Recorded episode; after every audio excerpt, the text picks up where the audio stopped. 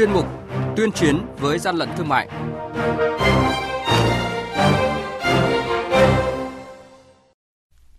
Thưa quý vị và các bạn,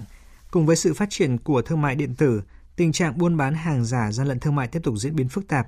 Vì vậy, nhiệm vụ trọng tâm của Tổng cục Quản lý thị trường trong năm nay là tập trung tăng cường kiểm tra giám sát hoạt động kinh doanh trên thương mại điện tử. Và sau đây là nội dung chi tiết. Hàng nhái, hàng giả, hậu quả khôn lường.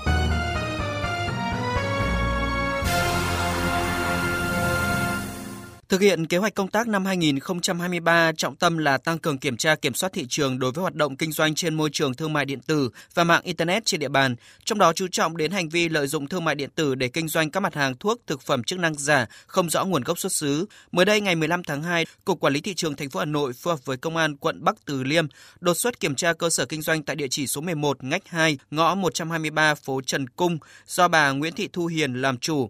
đây là vụ việc điển hình đối tượng lợi dụng hoạt động thương mại điện tử, mạng xã hội để kinh doanh thuốc giả mạo nhãn hiệu, thuốc không có số đăng ký lưu hành, không rõ nguồn gốc xuất xứ, người kinh doanh thuốc không có chứng chỉ hành nghề, không có đăng ký kinh doanh, không có giấy chứng nhận đủ điều kiện kinh doanh dược theo quy định. Hàng hóa vi phạm tại thời điểm kiểm tra có số lượng lớn, giả mạo nhãn hiệu đã được bảo hộ tại Việt Nam.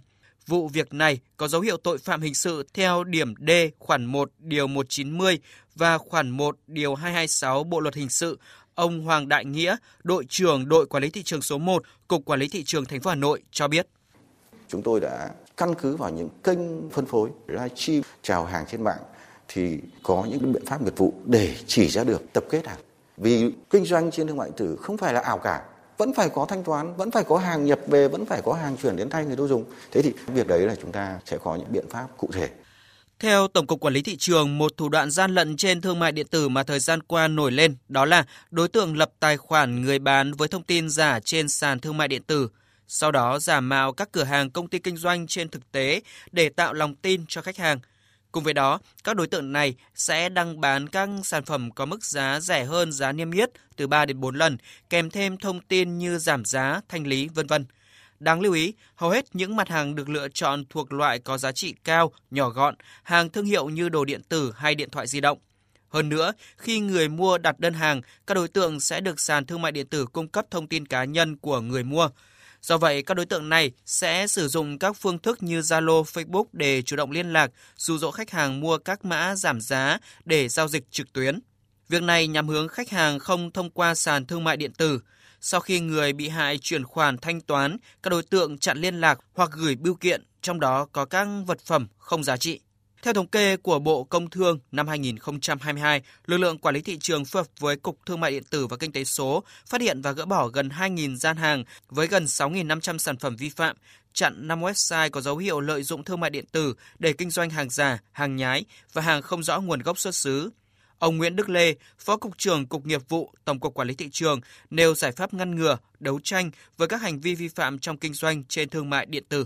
Để có thể xóa bỏ triệt để được hành vi này thì chúng tôi nghĩ rằng là phải kết hợp nhiều nhóm giải pháp khác nhau. Đầu tiên là chúng ta phải bám sát sự chỉ đạo xuyên suốt từ chính phủ cho đến các bộ ngành rồi các lực lượng chức năng để chúng ta đồng lòng kết hợp với nhau. Thứ hai là chúng ta phải tuyên truyền giáo dục ý thức của các doanh nghiệp không sản xuất hàng giả, hàng kém chất lượng mà chúng ta hãy làm những sản phẩm tốt, sản phẩm tốt phục vụ cho người tiêu dùng. Thứ ba, đối với người tiêu dùng thì cái việc là chúng ta cũng phải tuyên truyền về nhận thức cho người dân làm sao để người dân có thái độ tiêu dùng thông minh hơn, lựa chọn những sản phẩm có nguồn gốc xuất xứ rõ ràng và chúng ta nói không với hành vi sản xuất kinh doanh hàng giả hàng kém chất lượng, hàng không rõ nguồn xuất xứ. Cuối cùng là chúng tôi nghĩ rằng là phải áp dụng khoa công nghệ trong việc phòng chống hàng giả, hàng kém chất lượng. Chúng ta phải có giải pháp công nghệ để truy xuất nguồn gốc xuất xứ. Làm sao mỗi sản phẩm khi mà đưa ra thị trường thì bất kỳ người tiêu dùng hoặc cơ quan chức năng khi cần thiết là có thể xác định được nguồn gốc xuất xứ, đường đi của sản phẩm như thế nào và đặc biệt tất cả các quá trình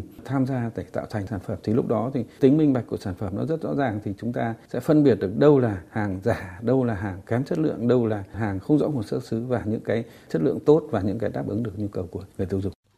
Nhằm nâng cao hiệu quả quản lý trong hoạt động thương mại điện tử năm 2023, Tổng cục Quản lý thị trường đặt mục tiêu cụ thể để đấu tranh chống hàng giả xâm phạm bản quyền, hàng không rõ nguồn gốc xuất xứ, ký cam kết với các sàn thương mại điện tử lớn để phát hiện và ngăn chặn kịp thời các hành vi đưa lên sàn các sản phẩm nhập lậu, hàng giả, đồng thời phối hợp với các lực lượng liên ngành để kiểm tra xử lý vi phạm về thương mại điện tử, đào tạo tập huấn nghiệp vụ về thương mại điện tử, kỹ năng thanh tra kiểm tra và xử lý vi phạm cho các cán bộ quản lý thị trường ở các địa phương.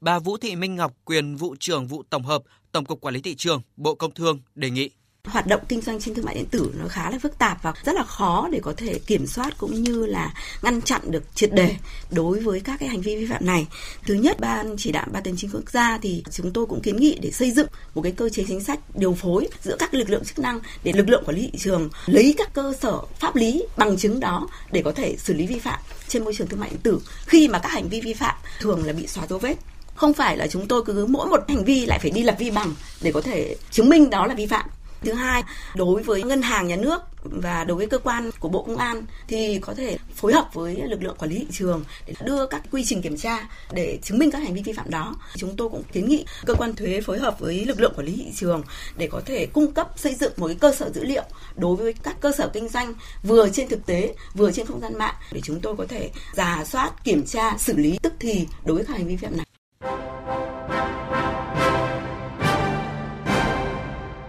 Tay chống hàng gian, hàng giả, bảo vệ người tiêu dùng.